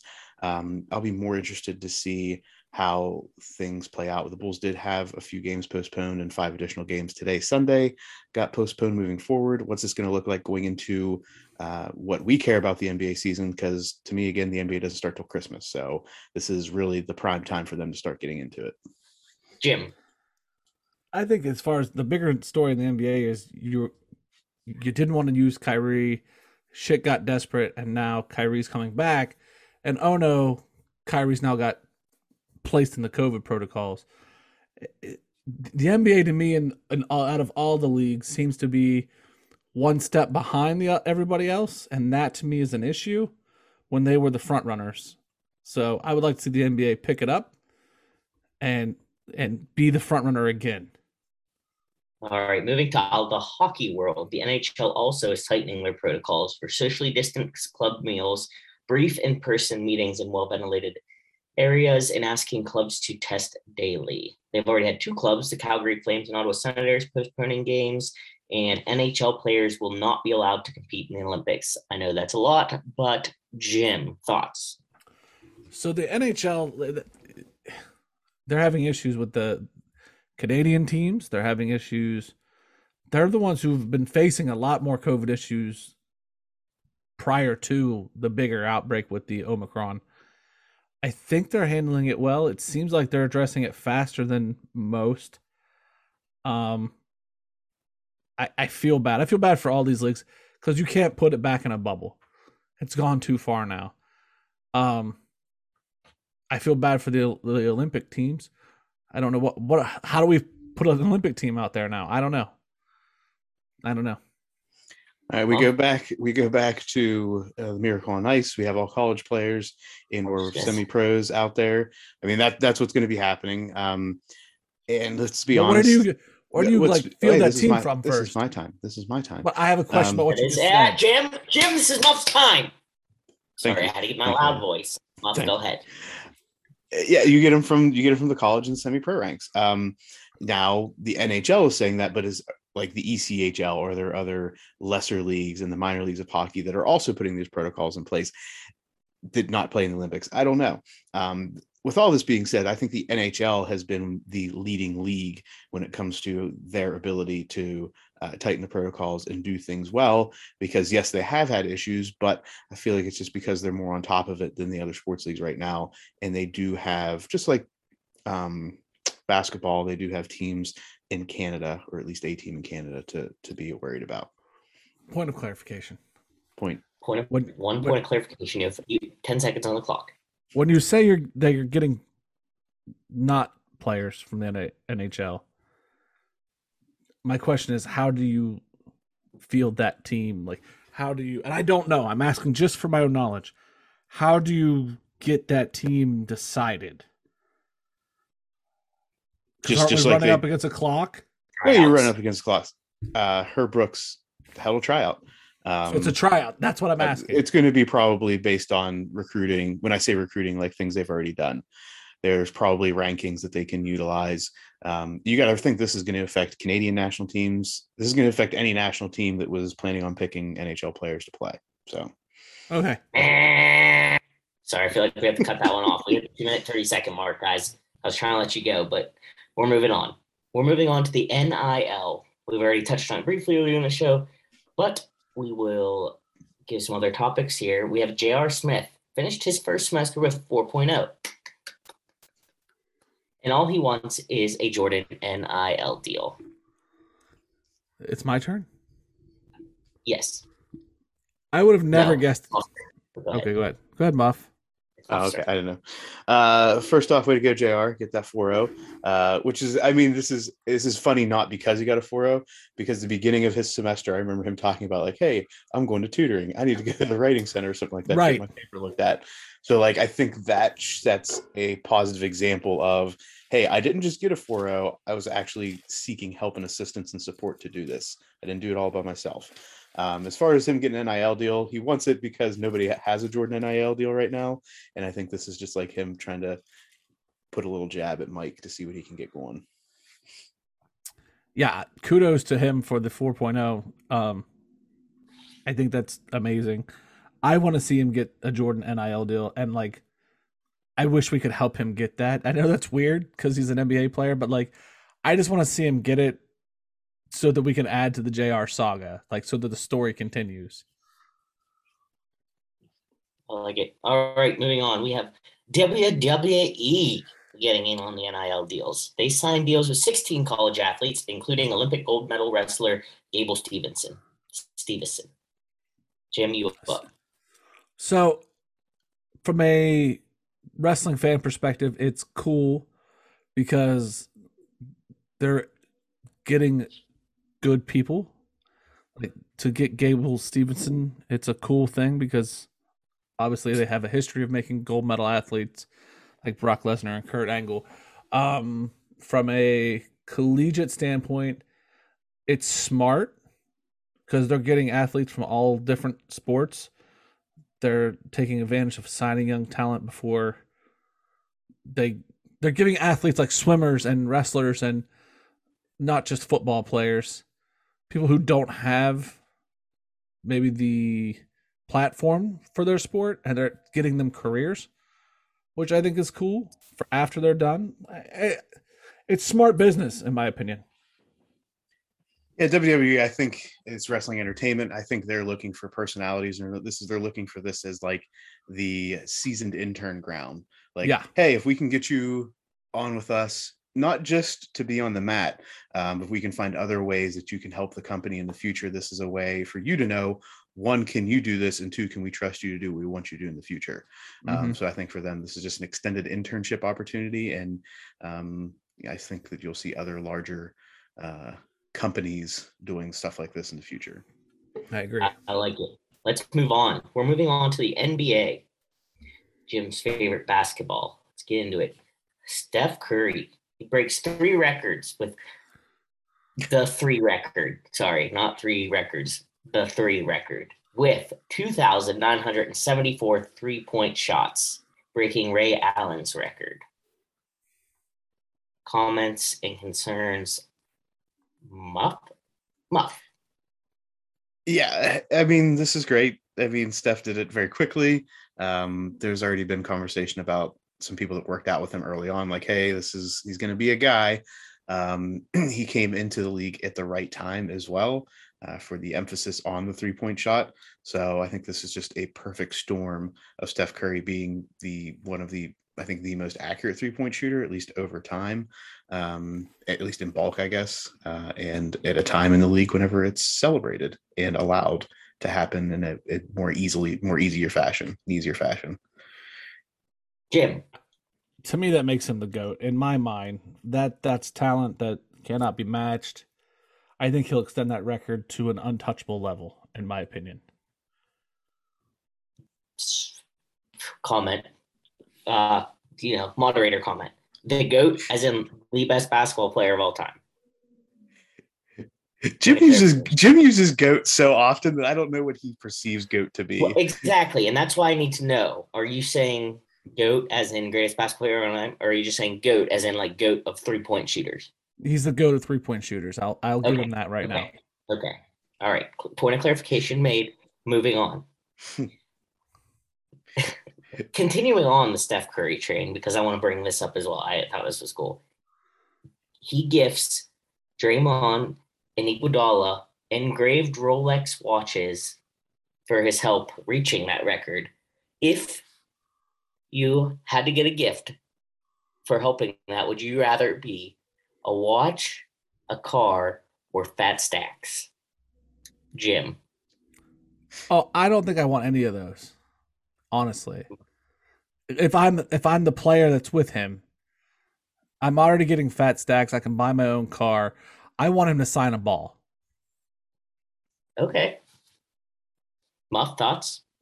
So yeah, something in that same realm, some commemorative piece. If it's a Rolex that has like some special engravement from him, like that you can say this is from Steph and this is how you know it's from Steph, kind of a thing. I think that'd be cool. I gotcha. That's good. I like it. What I want to know is why didn't Clay get anything? Oh, I I left that part out of the notes, Muff. That's my fault. He is going to get one. Clay just Clay is down in the uh whatever league. He's so in he the G League there. right now. He wasn't ever to he wasn't there to get it. The bigger question is, will KD get it? KD tweeted at him, I want one of the rollies. That was was what the tweet was. Give me one of the rollies or something like that. I like you have to ask for it. You you don't want it. You know what I mean? At that point. You know what I mean? If I have to ask for your love and appreciation, I don't want it.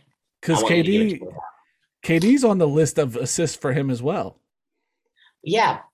I get I just I wouldn't want it if I'm KD. If you I didn't give it wouldn't to me out of your own. I wouldn't give it to him if I was uh, Steph. That's just me. All right, so moving on. Um, fun fact: this is all playing off the same topic, kind of. But Reggie Miller provided a stat pregame that when he entered the league in 87-88, the league team average for three-point attempts per game was only five. Today, the average for team three-point attempts is 34. Muff. Oh, Reggie. Reggie just being Reggie, trying to make the comparison. Um, doing Thank his you, thing. Muff. Uh, he makes a solid point as to why maybe this shouldn't be that big of a deal, but he also beat Ray Allen, who is also part of the same generation that Steph is playing in. Um, we all know that in the 80s and 90s, uh, there was an emphasis on the mid range game, on going to the hole of solid defense. It's a different game now. You're going to continue to see these offensive stats fall until things come full circle and it takes a 180 again, which who knows how long that's going to take. Jim. I thank you, Muff. Uh, Reggie, nobody wants to hear from third place. Shut up. Now, Reggie does give Steph kudos that night, and Ray Allen gave Ste- uh, Steph kudos. It's an interesting stat. I, I, I like the stat. If Ray Allen had given the stat, Shaq gives the stat, Charles gives the stat, I'd been like, oh, that's cool. Reggie, bitter ass Miller, gives the stat, and I'm just like, I don't care. Shut up, Reggie. I would rather Got seen it. it coming from Spike. Yeah, yeah. Let's go to the last topic in the NBA basketball world. Zion Williamson, broken shoe Zion Williamson gets an injection in his foot. My personal thought is this from the broken shoe? Does Nike owe him something? I don't know. Just throwing that part out there. His recovery is moving slower than anticipated. What is of Zion's future? Jim. I think this is very troublesome. Um, I don't know that. I don't think he will reach the full potential. Muff, you, in your notes, you put Greg Oden as a comparison, and I think you were dead on with that. Um, I think he he is he could be the Greg Oden. Lots of potential that he never gets to fulfill. Yeah, I, I did put the Greg Oden in there. I don't want that to be the case, uh, but the more that Zion is continued to be sidelined by recovering from these injuries, and we all know that there's been well documented his uh, his challenges in staying in what people would like to see as a playing weight for him.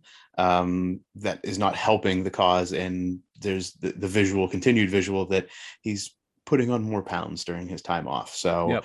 uh, I don't I don't want this to go badly for Zion, but all signs are pointing to his career is going to be less than five years. All right. So that wraps up our NBA basketball talk. We're going to move on to the NFL. We go with the obvious, the Urban Ma- Meyer saga. From accusations to firing to breaking the silence with heartbreak. Jim, I'll let you go first on this one. What do oh you no, think? it's Muff's turn to go first. it is Muff's turn. I'm. Oh, I confidently said it, and then I was like, I'm not It's going to my go back. Urban, you got what we all, yeah, Urban, Urban got what I think we all thought was going to be coming to him. Uh, at some point, I don't know if everyone expected it to be this early, but you know, whenever a kicker comes out and says that you kicked him in pregame warmups and gave him a medium kick, I don't know what that means, a five out of ten kick.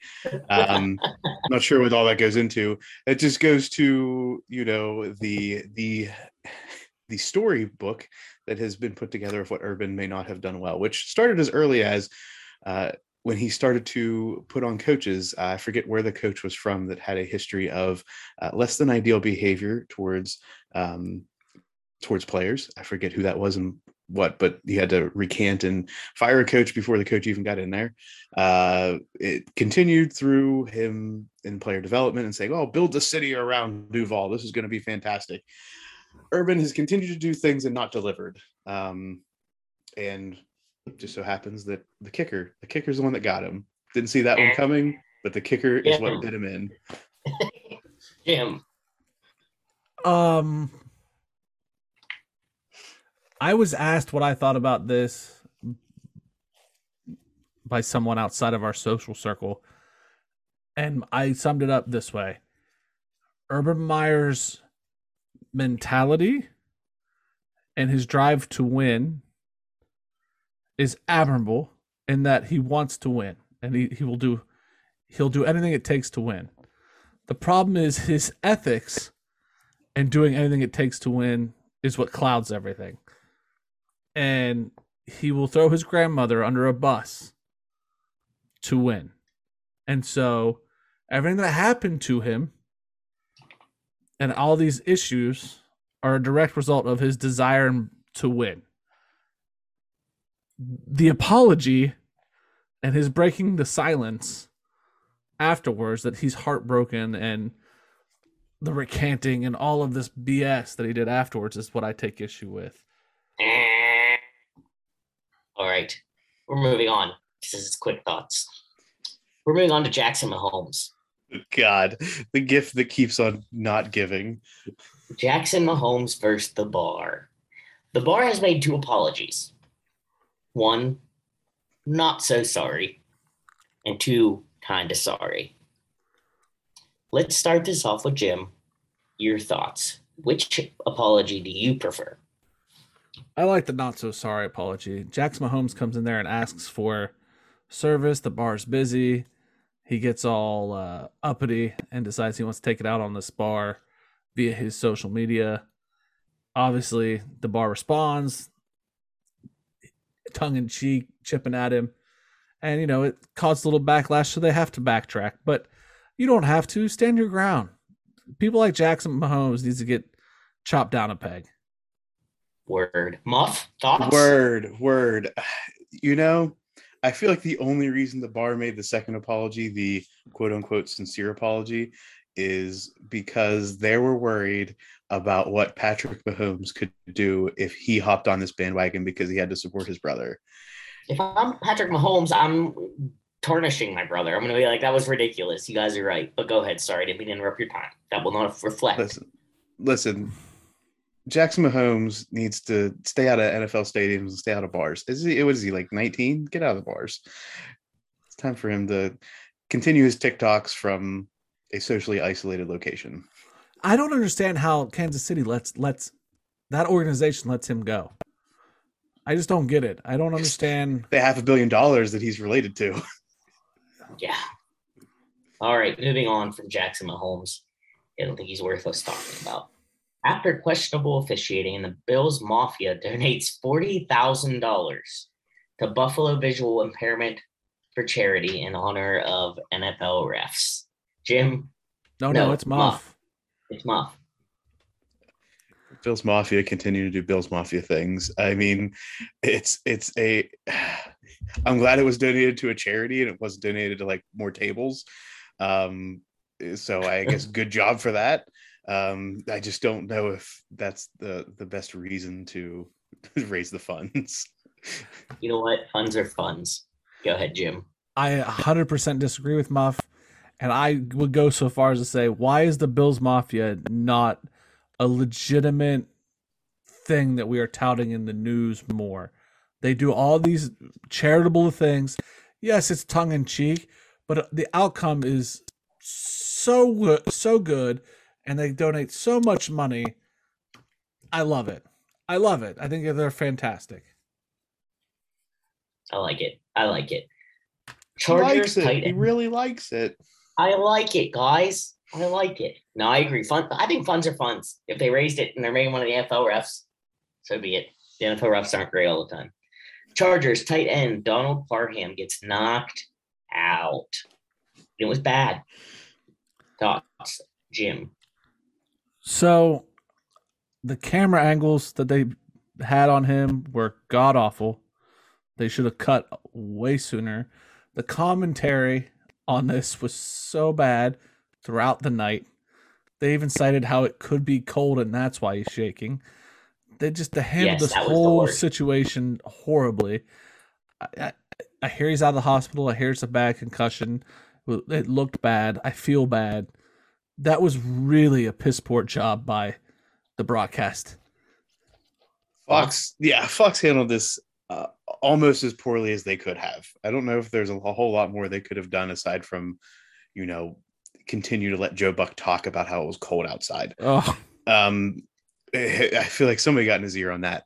Uh, if I recall correctly, this is Fox's last Thursday night telecast with Yeah. Joe Buck and Yep. Troy in Went out the booth high note.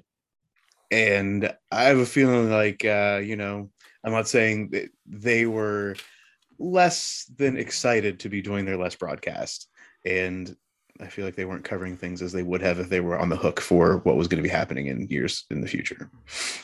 if I was the All NFL, right. if I was NFL, I would not. I would use this to reflect and be like, "You guys really botched that." I don't know if I'm going to do another round with you guys. Mhm, Yeah, exactly. Saquon Barley, Barkley, I added this one on. Saquon Barkley, he lost his first career fumble today after 791 touches. Is it my turn? Well, No, it's Muff. no, it's not.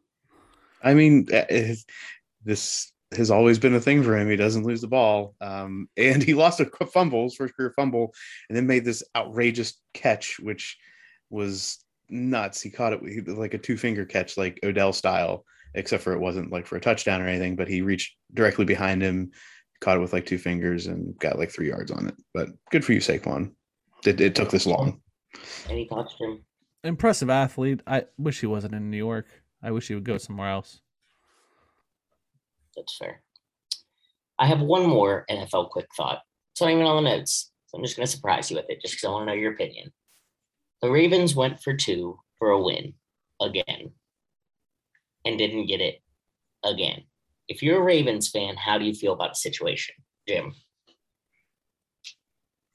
So we talked about this in the NFL segment. If I'm a Ravens fan, Mhm. I'd be pretty pissed. But that's just who I am as a fan. No win. That's fine. because of that, I'd be pretty pissed. And that's what I wondered. As it, are you like, yeah, I like the aggressive style, or are you like, what the f word? I mean, but like if they had got it and won, I I would have been ecstatic. You know what I mean? I, that's the kind of fan I am. Sure. I yeah, I um, we better make the playoffs. I'm not. I mean, I'm not going to be super upset, but if we don't make the playoffs, then as a fan, I'm going to be like, I'm going to just like every other fan, I'm gonna be like, oh, this is what happened in the past ten weeks that we could have done differently to be in the playoffs. So Word. I get you. All right, moving on to a couple miscellaneous topics before we end here. Derrick Lewis fought Chris Daukaus at UFC Fight Night 199. Prior to the fight, Derek said, You don't want to get Rodney Kinged on ESPN. Derrick Lewis KO'd Chris Daukaus. Thoughts, Mom? Oh, Jim. No, Jim was first for my last one. Uh, Chris Daukaus is a uh, former police officer, and Derrick Lewis is our guy. Who and the reason why he's our guy is because he says ridiculous shit like this. That's all I'm gonna say. All right, Muff, any other thoughts? Uh, Derrick Lewis w- won in round one, and as always, if he doesn't win in round one, he's going to lose the fight. So uh, he's the I, I saw him touted as the the best underdog fighter of all Oh, time yeah, for people to bet on. So if you want to beat Derrick Lewis, just let him rise up the ranks and then get him when he's the favorite because that appears to be his downfall. All right. And along the lines of fighting, we have Jake Paul knocks out Tyron Woodley in the sixth round. Muff, I saw. I mean, he he knocked him out. Like this is this is legit KO. It happened, and directly afterwards, Jake Paul starts calling out the UFC again, and Jorge Masvidal is all up in his grill saying that he wants him to come into the cage, and is pretty much going to rearrange his face. So. That's probably still two, three, or maybe even never away. But I would still like to see him get in the octagon once. Jim, So he knocked him out. I still question a little bit of the, the validity of that knockout, but whatever. I think uh, then he calls out Nate Diaz and Masvidal, two men that would literally cut his throat if if they had the chance. Jake Paul's a moron, but he's a money machine. So Yes, he's he's even he's even a better money machine than like Conor in some cases right now. Like oh, absolutely. he's building up for those fights to happen regularly for him. Yeah. And let's not forget Jorge Masvidal came up in the Kimbo Slice camps as far as like the street fighting. So yeah. I don't think Jake Paul can really handle somebody that actually came up in the in the life. Steal one of their hats. Steal steal Nate Diaz's or, or Masvidal's hat. Just do that in a presser, please. Please, because we're not gonna have a fight. Do it. Indeed. I'm here for it. All right. And our last topic is a golf topic. Tiger Woods returns with his son Charlie, finished 27 under in the PNC Championship, and put on a crazy stretch in the back nine on Sunday. But ultimately, they lose to Team Daly by one stroke. Is it my Jim? turn? It's technically your turn. Yeah. I love this. I thought it was great. I liked the whole tournament. I watched it. Watched it with my kid. I liked the whole premise. I liked watching Tiger do it. I like made me like golf. I I loved it. I loved watching uh what's the guy that smokes muff? Oh, John Daly. Yes. Loved him, loved him, loved him, loved his pants. I just I liked it. I it felt good to watch this.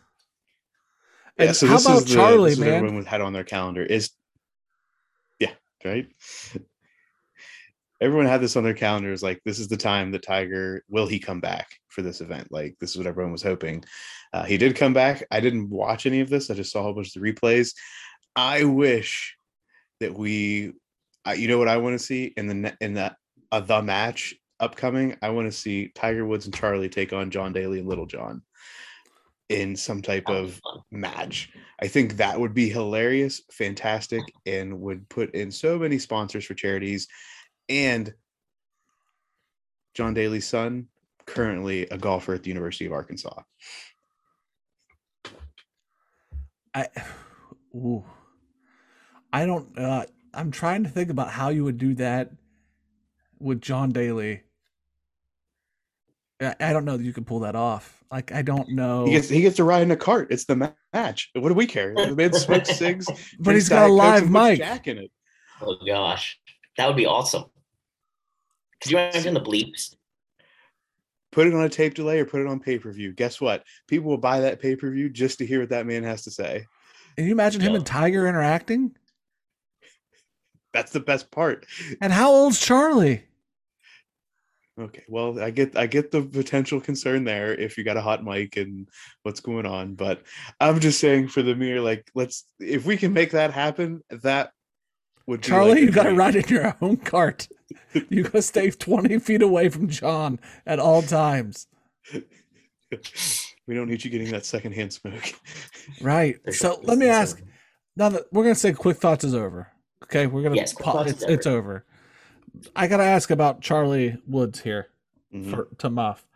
Um, first off, if you're Charlie Woods, do you go the route of Tiger here? Is it is that how that works in golf, or do you go collegiate? Uh, How does this work if you're Charlie Woods and you want to be a golfer? So Tiger did go collegiately. He went to Stanford and didn't finish out. Obviously, didn't play out that whole time. Um, Charlie right now isn't even ranked. I think he's barely within the top hundred of his age group. Okay, Um, so yes, he played. I think he played well um, this weekend, and he, obviously he has a lot of opportunities that uh, some other kids within that that ranking system don't have. Um, but if you've got to play it, he's still too young. I mean, really, to get that, I mean, you're not going to see until somebody fully matures what their golf swing really is going to be. Um, so all these rankings at this point, they're so uh, it's subjective as to what's really going to happen because until somebody starts to mature, you don't know what that's going to be. And then what did you think of Tiger's swing? Again, I didn't watch it. I watched some of the highlights. I mean, you can tell he's just ho humming it around. He's not. I mean, there was no reason for him to unwind. He's not going to put any undue stress on his body. It was a very simple swing, which I think is what we should expect to see from Tiger. Um, he doesn't need to be putting the stress on his body like he was before. He needs to play a old man's game now, and that's going to look different to a lot of people than what it used to be. So, and I guess that's where I'm. That's kind of where I'm going to lead you in this line of questioning. You said old man swing. Are you talking like a Phil old man swing? So Phil is not it doesn't play like an old man. Phil has Okay. defied what should be happening by reinventing his body in the past five years. Phil is in the analytics, in the swing speed, and everything like that. Tiger's body is not going to allow him to continue to push the limits of where he was. Phil has Phil has evolved his swing with different than where it was because he says he's more flexible, he's more pliable, and he has higher swing speeds. Tiger is not going to be able to go in that direction. Tiger is going to have to rely more on the accuracy. He's going to have to rely on thinking through a golf course. He's going to have to rely on taking advantage of the opportunities he has. Phil is making things happen for himself. Tiger's going to have to let the game come to him. Okay. So then I've watched maybe four golf, five golf matches in 2021. And it has been said that Phil can hang with the Koepkas and the big guys, but consistently beating them is going to be a struggle for Phil because of his age. And Phil will admit keeping up with them is is a is work. Tiger, you just said, probably is not physically capable of doing what Phil can do. Does that mean then that we will not see Tiger obtain like out there again? Oh, he's going to be out there again. He's just, he's already said that anything he does right now is focusing on major championships. And realistically, major championships, his opportunities are limited as well slightly by the courses that are being played. He can win the Masters. That's a tournament that is not something that you have to be a bomber to get out there and win. He could mm, PGA might be a little bit more difficult because um, there are typically courses that are played that allow that. The U.S. Open, again, his body could become an issue, especially. I mean, accuracy is a big deal at the U.S. Opens, um, but if he gets himself into bad spots, the rough, again, your body has to be willing to be able to take some of that punishment to make those swings and to play well on those courses. So um, to me, the Masters is his best opportunity, and the Open Championship, aka the British Open, uh, is going to be very much based on the the course that's played because that that's a rotating course. More on this later. We'll talk about golf as golf comes around and Tigers more news develops. But I I plan on pressing you uh, in 2022 on the Tiger Phil Brooks big guy relationship. I I have more questions as it develops. That ends quick thoughts plus other thoughts.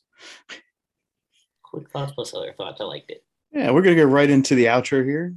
Right into it. We're not even gonna mess with it. As always, appreciate everybody for listening.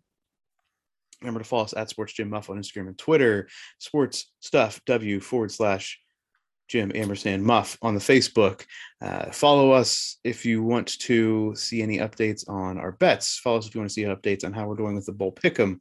Follow us if you want to see who's winning the Bowl Pick'em. Maybe Alex. Alex, are you winning right now? Anybody you know winning? Uh, I didn't check it today because I was real peeved off last night. To be honest, it's not me. Yeah, it's not me either. Alex, as always, joins us with the weekly betting episodes that come out on Thursday.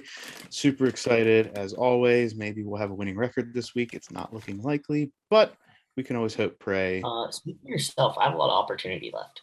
Yeah, me too. And also, my cousin Paige is winning the bowl pick'em right now. Shout out Paige. She's probably never watched a college football game before, unless Brandon made her. There Way we to go, go. Paige. At Paige, whenever we put out this episode, Alex. Will do. get that going. And as we get into the holidays, appreciate everybody again. Another rounding out another year of sports stuff with Jim and Muff. Another year of fun, excitement, many podcasts, the good, the bad, the ugly, new segments, old segments, all of the above. And as we get into the holiday season, remember, tell somebody that you know to listen in for the first time because, as always, the motto of this show is tell a friend, make a friend, be, Be uh friend.